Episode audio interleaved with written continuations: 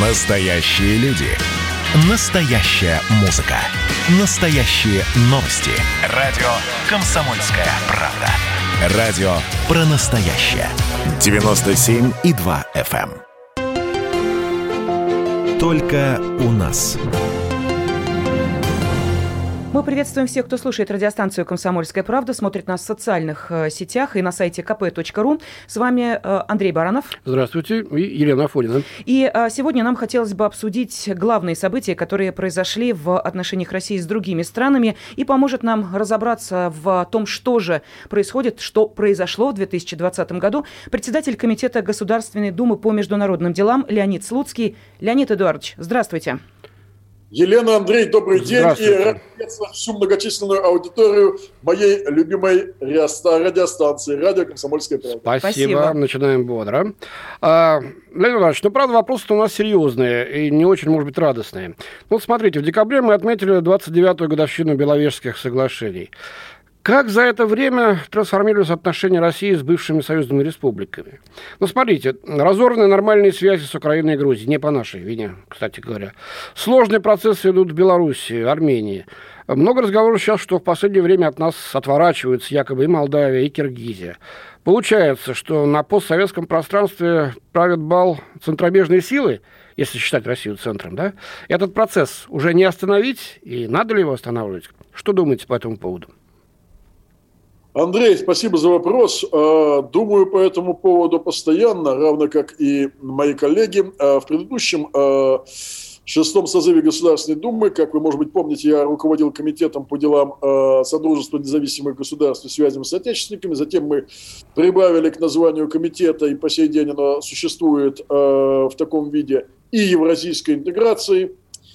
На э, этапе э, 90-х, 2000-х э, годов э, Сотрудничество независимых государств э, безусловно, подтвердило свою целесообразность и э, не дало событиям на постсоветском пространстве пойти по какому-то деструктивному сценарию. То есть Содружество, несмотря на то, что оно, может быть, не было никогда столь прочным, каково нам представлялось и хотелось бы, тем не менее, Содружество существовало, Содружество существует.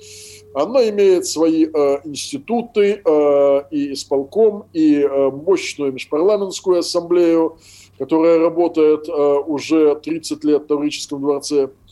И, э, конечно, СНГ – это не Советский Союз, это не единая страна. Это страна, где э, ряд, э, э, это Содружество независимых государств, каждая из которых, каждая страна идет по своему пути развития, со своими проблемами, со своими центробежными и центростремительными факторами. Леонид Эдуардович, э, простите, но вот э, сейчас вы говорите, а я вспоминаю эм, другую такую определенную лакмусовую бумажку, э, каковой э, является, ну, например, э, некие э, экономические санкции, да, если можно так сказать, которые мы вводим э, против определенных стран. Э, Давайте вспомним прибалтийские шпроты, ну, уже забытые, да, вообще, как и э, тема отношений России и Прибалтики, немножечко отошла на второй план. Э, Сейчас, э, пожалуйста, э, Украина, Молдавия, Азербайджан. Мы вводим санкции против определенных Да из продуктов. Белоруссии бывало такое. Да, Их э, продукты некоторые. Скажите, это э, что, у нас других рычагов влияния нет э, на эти страны? Или вот этих вполне достаточно?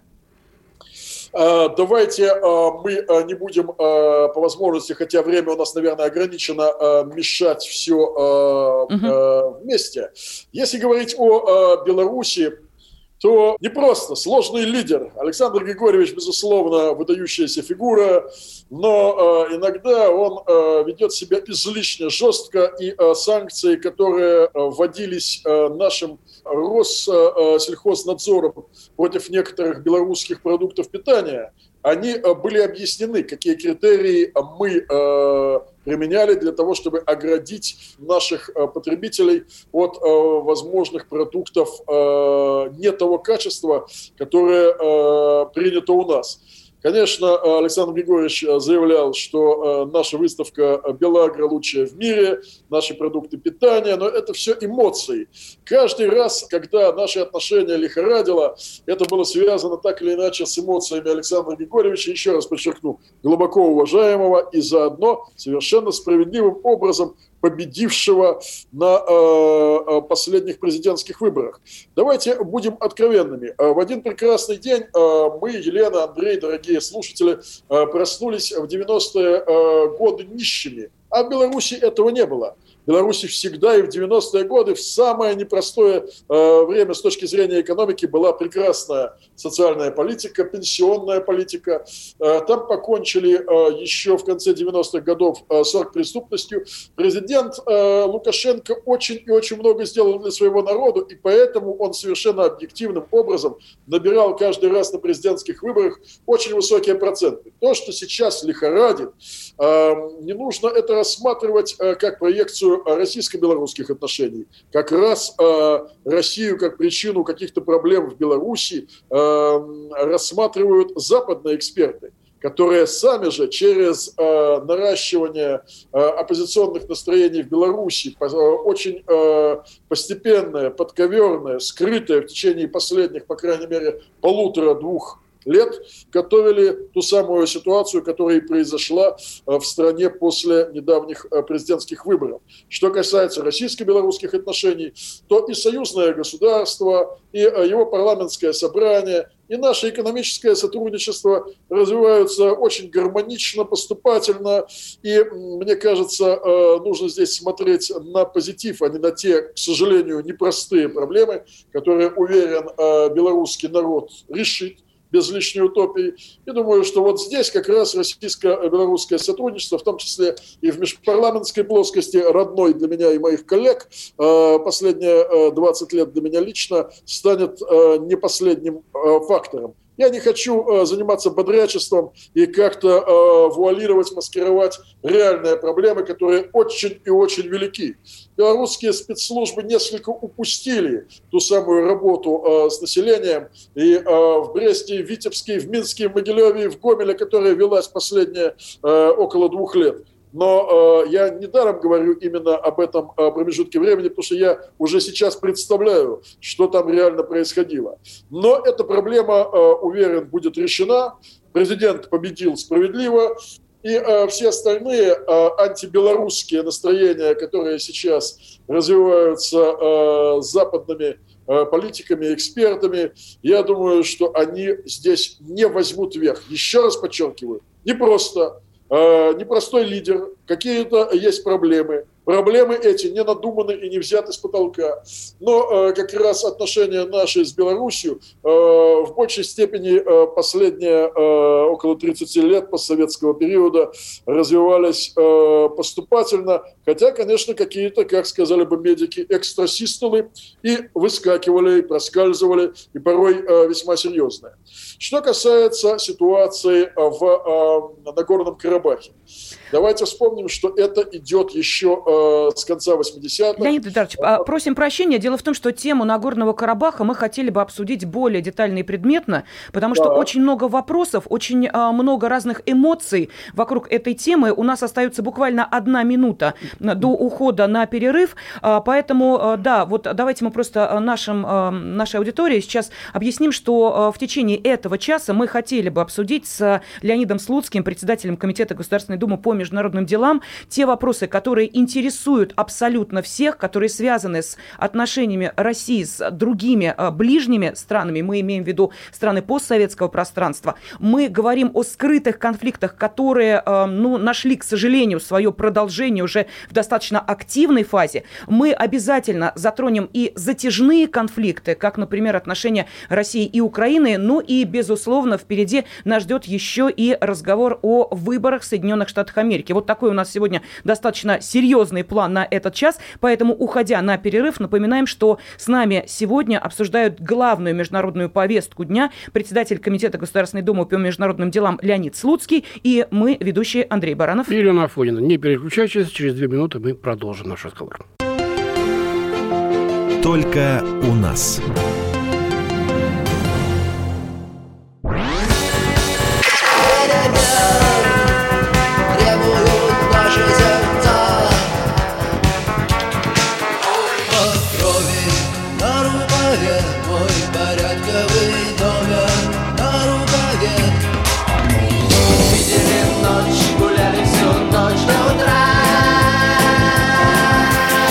Комсомольская правда. Радио поколения кино. Только у нас. В студии Андрей Баранов. Ирина Фонина. И э, председатель Комитета Государственной Думы по международным делам Леонид Слуцкий в нашей предыдущей части э, затронул очень важную тему Нагорного Карабаха. Да, как дальше будут развиваться отношения России со странами конфликта? И тут еще и Турция возникла. Эрдоган даже вот присутствовал на военном параде в Баку по случаю победы. Эм, как вести себя с Россией? Как вести себя России в этой ситуации?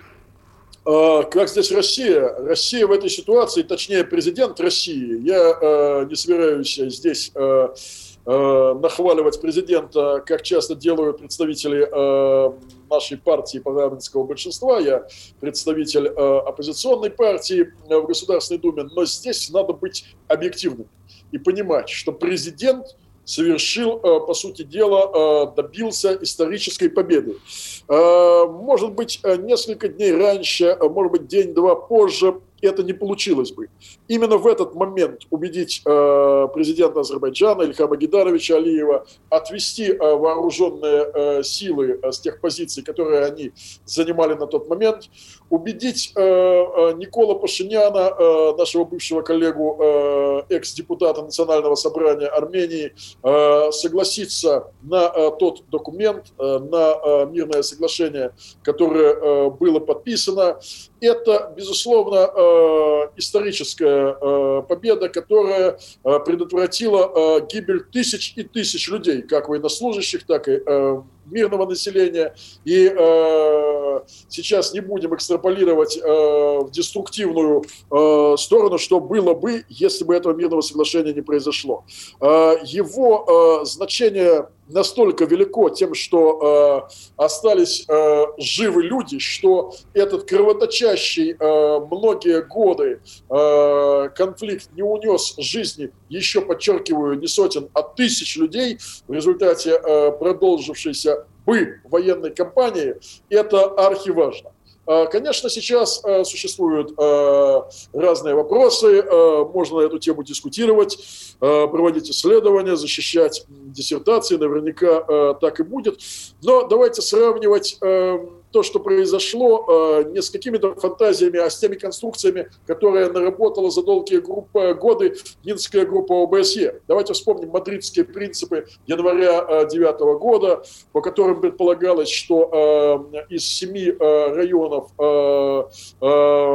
где также Армения последние... Э, ну, такая 30... буферная зона, да, между... Ну, они их, да, они, они заняли их в 90 годы. Зули, э, плюс три района вдоль реки Арак, Сангелан, Кубатлы и Джибраил, э, переходили к Азербайджану по мадридским принципам 9 года. Э, Кельбаджарский район оставался у э, Армении, через Лачинский коридор, э, район шел э, коридор. Близки были стороны к договоренности, но не получилось 10 с лишним лет назад. И сейчас, в течение последних буквально месяцев, стало набирать э, обороты э, Э, военная кампания. Это самая настоящая война, которая унесла жизни очень и очень многих э, людей с э, обеих сторон конфликта.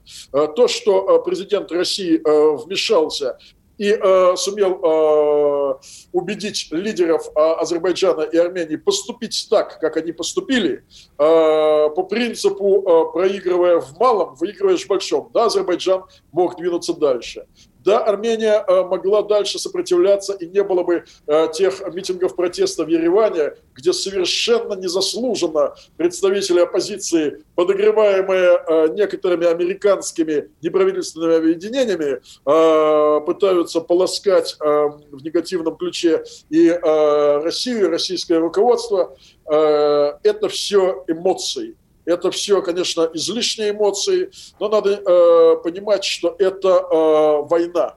Нам, может быть, из Москвы э, этот накал страстей э, не так очевиден, но когда вы будете общаться с представителями азербайджанской, армянской общественности, политиками, обычными людьми, вы поймете, насколько это э, накопило, э, накопилось, каким образом эта многолетняя боль привела э, к тому кровопролитию, которое надо было немедленно остановить. Причем остановить не только на день, на два, а, а добиться соглашения, которое заточено, если позволите мне так выразиться, на годы вперед. И, по сути дела, а, президент России моментально, за считанные несколько дней, что это в историческом масштабе, это именно один момент, моментально сумел найти тот вариант соглашения, Э, э, ту э, самую минуту, тот день, когда действительно удалось убедить и Баку, и Ереван пойти на это соглашение.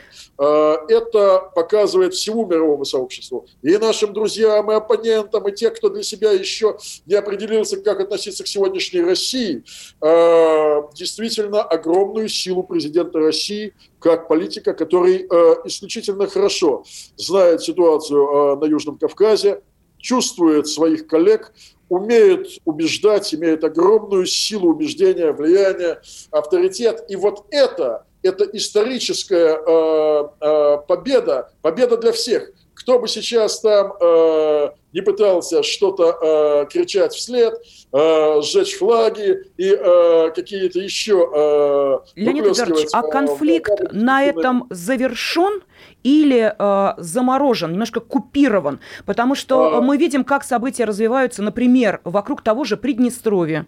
Мы видим, э, как события развиваются вокруг Донбасса, и мы понимаем, что есть те зоны напряжения, э, разрешения конфликта, которых не может понравиться, ну вот в данной ситуации, ну, наверное, э, ни одной из э, сторон Армения недовольна тем, что произошло, они считают это поражением. Азербайджан считает, что можно было идти и дальше. Вот то же самое примерно происходит в Приднестровье, да, где а, сейчас смотрят и думают, а не угрожает ли нам, например, та же самая Молдавия, да еще и вместе с Украиной. Да, ведь мы ввели в Карабах миротворцев российских, что позволило, в общем-то, остановить э, войну фактически на деле.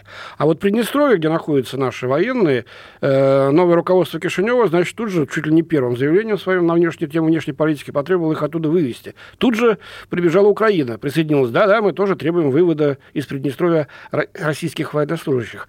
Эм, что нам в этой ситуации ждать и какие действия предпринимать? Андрей, ну, во-первых, давайте сначала ответим на вопрос Елены. Конечно же, э, ситуация в Э, регионе Нагорного Карабаха не является окончательной, которая полностью закрывает конфликт. Пока э, не определен, и, наверное, в ближайшее время не будет определен статус Нагорного Карабаха, пока надо установить э, мир в регионе, окончательный, стабильный. Надо разобраться с экономикой, это архиважно. Я думаю, что это будет решено в самое ближайшее время. И как президент Ильхам Алиев сумел разобраться с нерешаемой, казалось бы, проблемой 10-15 э, лет назад э, по программе борьбы с бедностью, как он э, сумел сделать Азербайджан энергонезависимым государством, что сейчас является бесспорным, а в свое время этого никто не предполагал.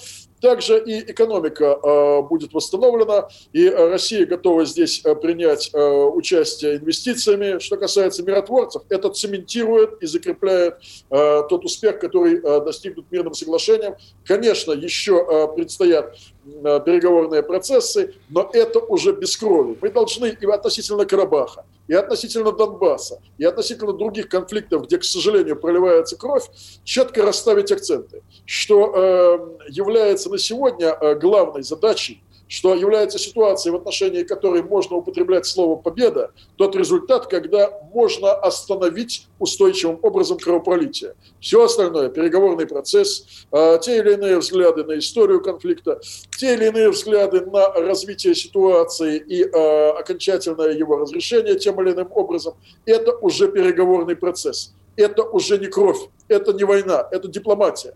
Вот э, чего нужно добиваться э, в тех э, регионах, где действительно э, льется кровь. И считаю, что Россия за последние 30 лет, Карабах – это только последний пример, себя здесь прекрасно показала как посредник, как э, страна авторитетная, как э, э, сторона, к которой прислушиваются в самых непростых э, ситуациях, в самых многослойных и многосложных э, ситуациях. Что касается Майи Санду, конечно, в случае э, ее э, победы на выборах президента Молдовы, она, э, по сути дела, и строила на этом всю предвыборную кампанию, э, чтобы говорить о Тирасполе, таким образом, что э, там необходимо прекратить российское э, военное присутствие, вывести оттуда склады 14-й армии.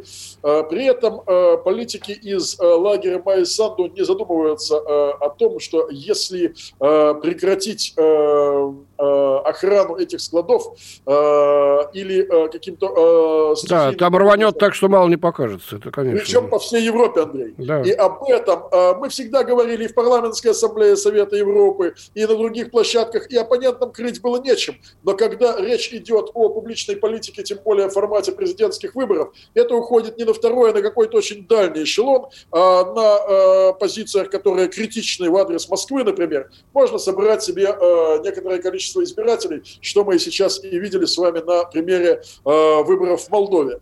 Поэтому подходить к вопросам, конфликтов с э, э, военной составляющей, к ситуации с вооружениями, и о тому подобных вещах, э, которые чреваты очень непростыми последствиями, надо с холодной головой. Спасибо а, огромное, Леонид Ильич. Мы уходим на очередной перерыв и э, да. напомним нашей аудитории, что сегодня мы э, разбираем всю международную повестку, вот, которая накопилась за 2020 год с председателем... Ну, не, не всю, но основные моменты. Основные моменты, да. Ну, для нас очень важные моменты, которые всегда выходили на первый план в информационных выпусках новостных. Вместе с председателем Комитета Государственной Думы по международным делам Леонидом Слуцким продолжим через через несколько минут. Только у нас.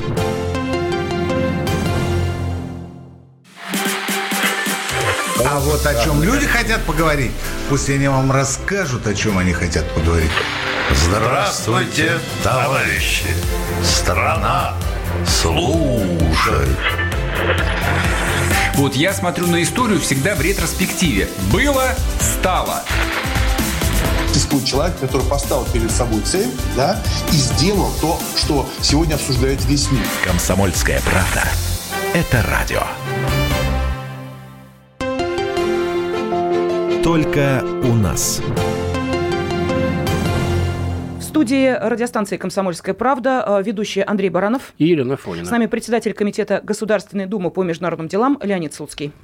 Э, Леонид Эдуардович, вот мы говорили о постсоветском пространстве, но мы понимаем, что 2020 год – год президентских выборов в Соединенных Штатах Америки. И э, как уж за этими выборами следили, я думаю, не, не вам рассказывать.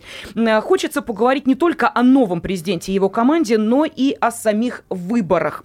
Вот я вспоминаю наши эфиры, когда, допустим, проходят российские выборы. Обязательно либералы, оппозиция начинают кричать, что ну что это за выборы, ну все нечестно, сплошные потасовки, участке, смотрите, на одном участке, на другом участке. Но то, что произошло в Америке, вот э, это просто какой-то апофеоз того, что может происходить с э, выборами, которые абсолютно непрозрачны. Как там до последнего момента что-то подсчитывали, плюс это почтовое голосование, плюс еще что-то. Вот почему так? Почему Америка для многих просто светоч демократии и э, либерализма показала себя вот с такой стороны? Америка – это королевство двойных стандартов. Америка – это страна, которая э, последнее десятилетие, и эта тенденция усилилась после распада СССР. Вспомните э, книги э, Збигнева Бжезинского покойного и других идеологов однополярного миропорядка, где единственным полюсом силы будет выступать Вашингтон, мировая шахматная доска, другие книги. Э, это э, страна, которая единственная сегодня на планете, единственная в мировой архитектуре и сегодняшней системе международных отношений позволяет себе на законодательном уровне вмешиваться в конституционный строй, в суверенитет, э, вопросы суверенитета других стран.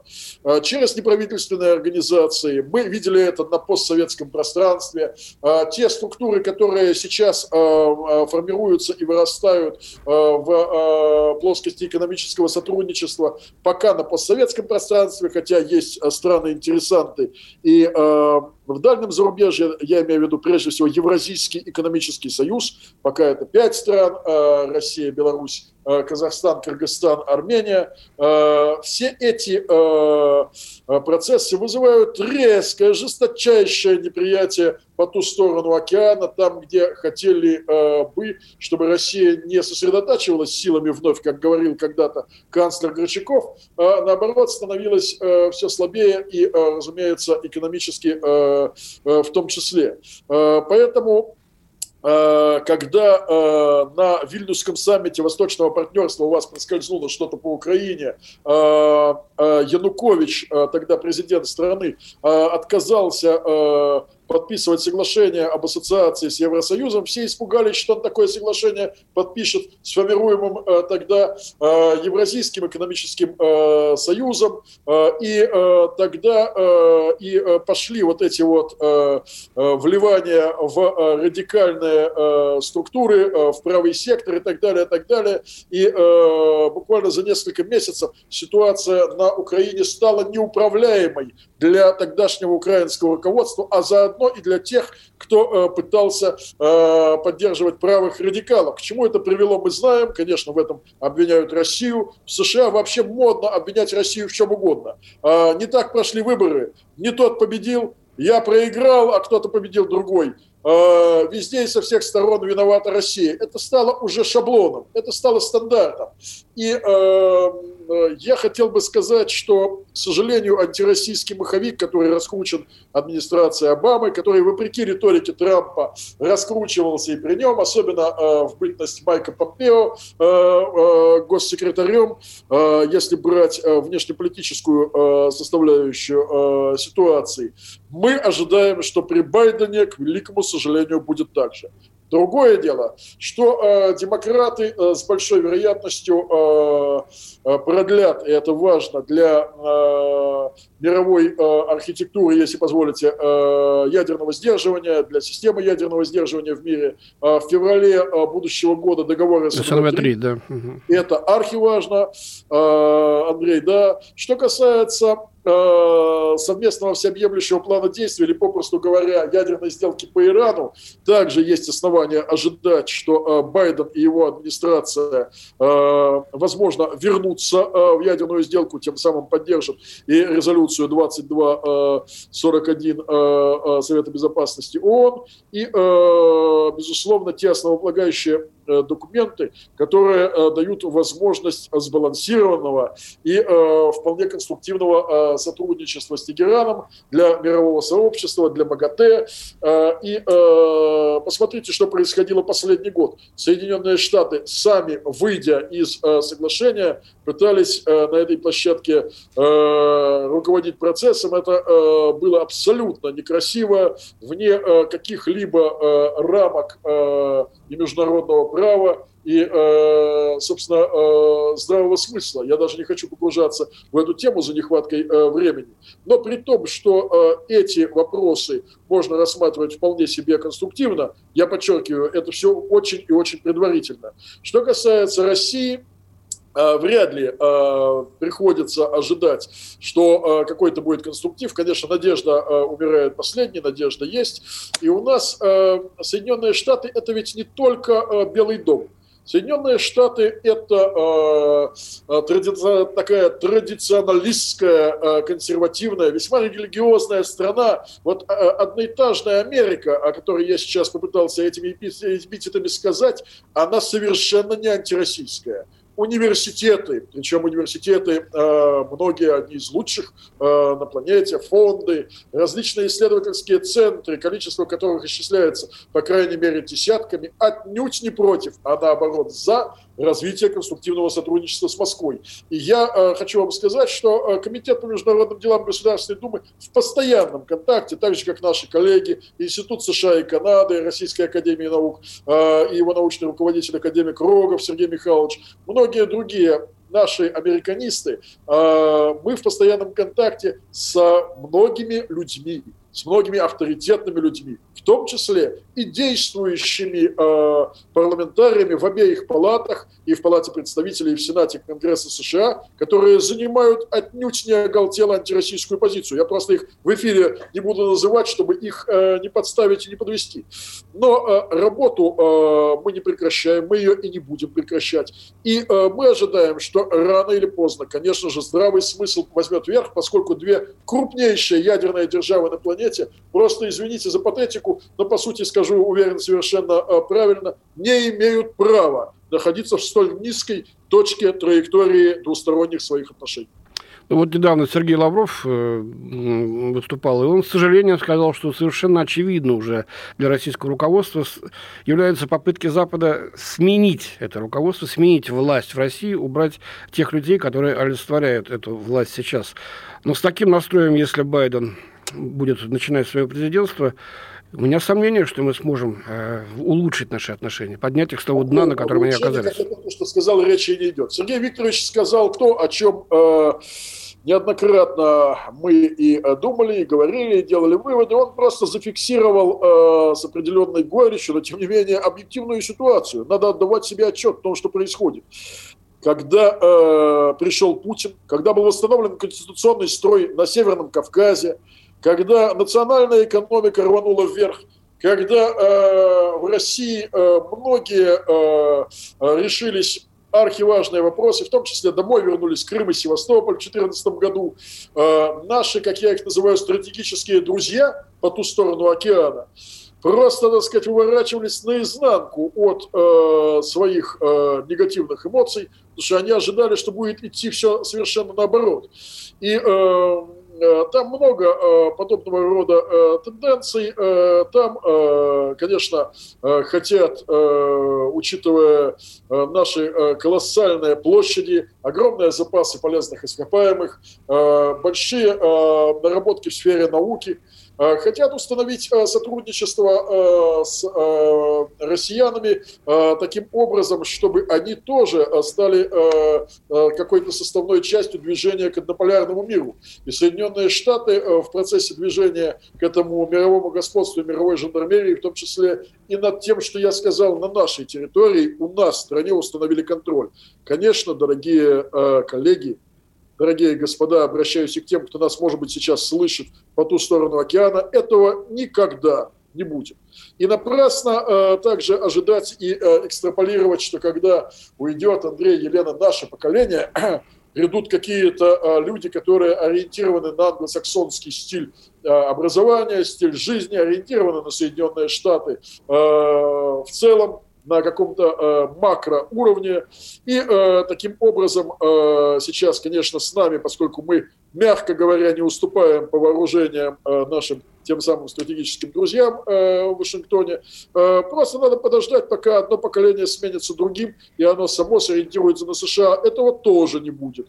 Потому что э, наша молодежь во всех регионах и представляющая все политические партии и те или иные убеждения, вот, настроены весьма и весьма, скажу откровенно, патриотически. Это очень хорошее слово, тем более, что оно соответствует соответствует реалиям. Э, Леонид Эдуардович, но э, вы знаете, вот э, очень хорошую тему вы сейчас затронули, я объясню почему.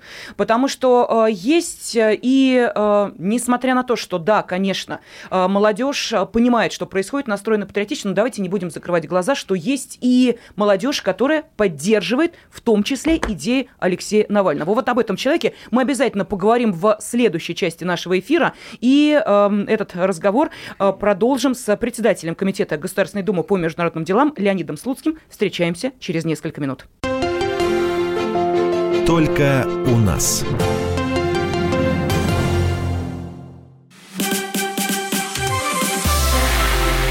Это было начало. Это действительно история, которая будоражит. Так вся страна обалдела. И Россия родина слонов, она от океана до океана, да. И мы, мы всегда правы, мы никогда не сдаемся. И самое главное, что же будет дальше? Комсомольская правда. Это радио.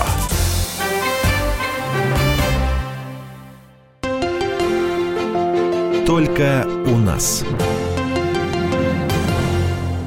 студии Андрей Баранов. И Елена Афонина. С нами председатель Комитета Государственной Думы по международным делам Леонид Слуцкий. Леонид Эдуардович, да. Да, Леонид Эдуардович, ну вот мы э, говорили о тех, кто все-таки смотрит на Запад, в том числе из молодого поколения. Вот госпитализация Навального э, в Германии э, и вообще связанная с ним эта история, отравление, еще чего-то, в чем нас опять обвиняют. Это тоже лакмусовая бумажка наших отношений э, с Европой. Э, что показала эта история? И вот чисто во внешнеполитическом аспекте, ну, допустим, наши отношения с Евросоюзом, и во внутреннем, потому что многие вот верят той версии, которую выдвигает Запад, опять обвинив Россию, значит, э, в страшном преступлении. Ваше мнение? А, Андрей, Елена, дорогие слушатели, у нас осталось 8 минут, поэтому по Навальному совсем коротко я еще э, хотел бы о чем-то сказать в эфире любимой моей радиостанции «Радио КП». Э, и Солсбери, и Навальный. Это чистой воды провокация. Навального спасли. Э, было ли это спланировано заранее, не берусь утверждать с большой вероятностью. Да. Э, и пилоты, которые посадили самолет в Омске, проявили максимум гуманизма. И э, те, кто потом э, боролся за жизнь Навального в больнице. А вот клиника Шарите в Берлине, о чем я недавно сказал нашим гостям, руководству партии «Альтернатива для Германии», которые посещали Москву и Государственную Думу по моему приглашению – нам клиника Шарите из Берлина так и не дала никаких документов для проведения того самого расследования, которое от нас требует э, везде и в средствах массовой информации, и э, в беседах с нами на всех и всевозможных уровнях, вплоть до э, самого высшего. Это провокации с целью деформировать образ России в мире, э, провокации заказная суть которых и в случае Солсбери, и в случае Навального становится понятной уже не просто а, каким-то аналитикам, а простым людям, э, которые видят, как Россию пытаются шельмовать и э, э, каким-то нагнетенным образом пытаться деформировать образ России в мире и в первую очередь в Европе, где тенденции таких провокаций, к великому сожалению, сильны. Э, думаю, что это э, понятно, и чем дальше мы продвигаемся, тем более становится понятно. Мы э, говорим о Навальном с нашими коллегами, парламентариями из разных западноевропейских, других стран, и эта ситуация становится все более и более очевидной своей провокационной сутью и тем, что замысел деформировать с помощью Навального и его отравления в кавычках образ России – это э, попытка все-таки большей частью э, потерпела э, фиаско. Хотя, конечно, э, непросто, когда э, на тебя валится такой э, объем э, неоправданных обвинений. Но, знаете, за последние годы как-то уже у нас э, наступило привыкание. Иммунитет выработался тот самый. Как раз Сергей Викторович Лавров. А, если у нас еще есть а, пара минут, Андрей Елена, я бы сказал, у наших слушателей не должно возникать впечатление, что Леонид Слуцкий как-то пытается а, маскировать, вуалировать какие-то проблемы. Отнюдь нет. Проблемы в том числе существуют в том, что у нас неуклонно сокращается то, что мы привыкли называть русским миром. Да. Ни один язык так не исчезал быстро с лица планеты за последнее столетие, э, дорогие коллеги, как русский. У нас э, на рубеже 80-х и 90-х по-русски говорило в мире 350 миллионов человек, а сейчас 270 минус 80 миллионов за исторически ничтожный отрезок времени, три десятилетия, потому что мы, к сожалению, недостаточно открываем в мире русских школ, сохраняем существующие. И э, посмотрите на структуры, которые ответственны за соотечественников и за э, язык, за э, культуру в ведущих странах, например, Западной Европы. Это British Council Великобритании, Альянс Францесс во Франции, Институт Гёте в Германии, Институт Конфуция в Китае, если взять другую часть света, а наше Россотрудничество, которое возглавил э,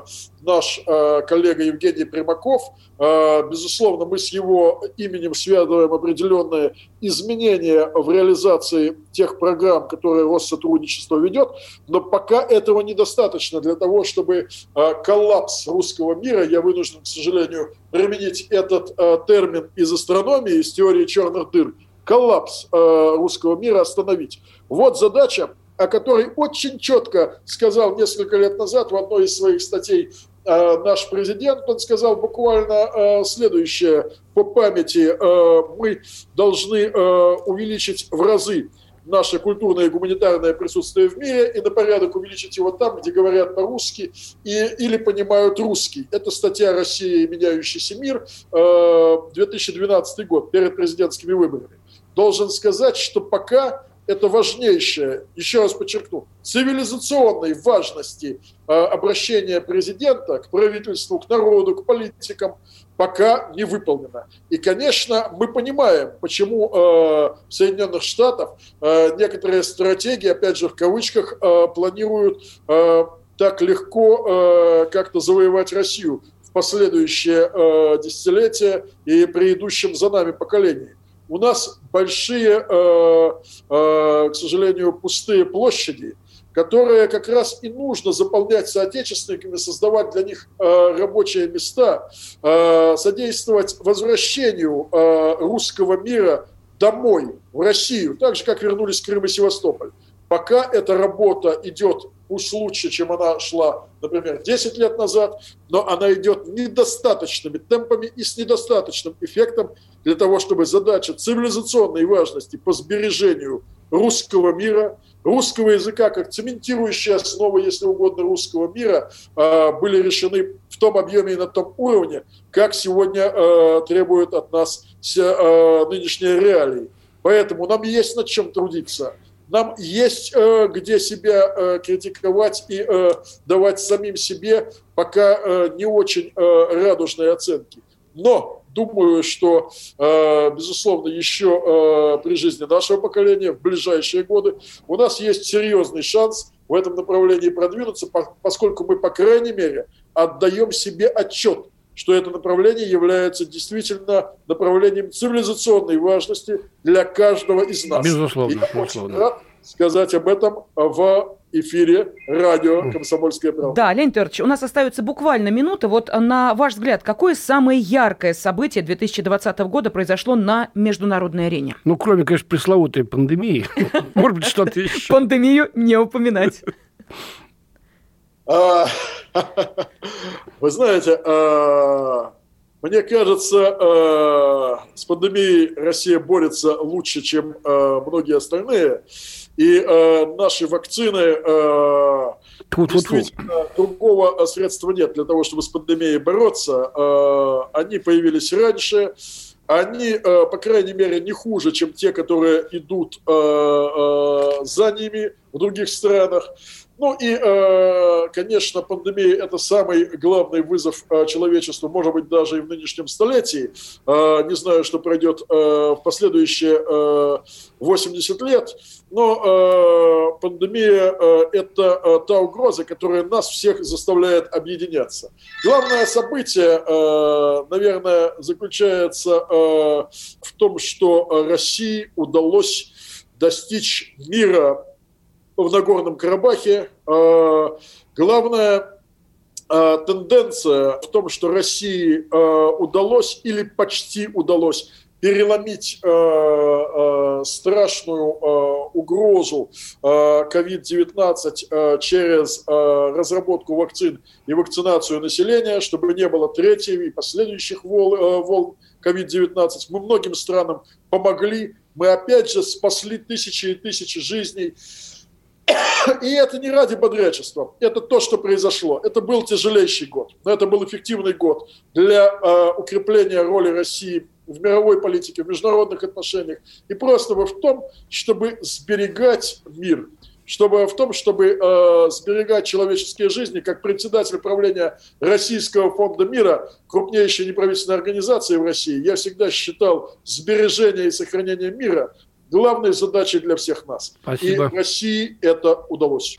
Спасибо огромное за этот разговор. А, Председатель Комитета Государственной Думы по международным делам Леонид Слуцкий в течение этого часа был с нами в студии. Также были ведущие Андрей Баранов. Елена Афонина. Спасибо. Всего доброго.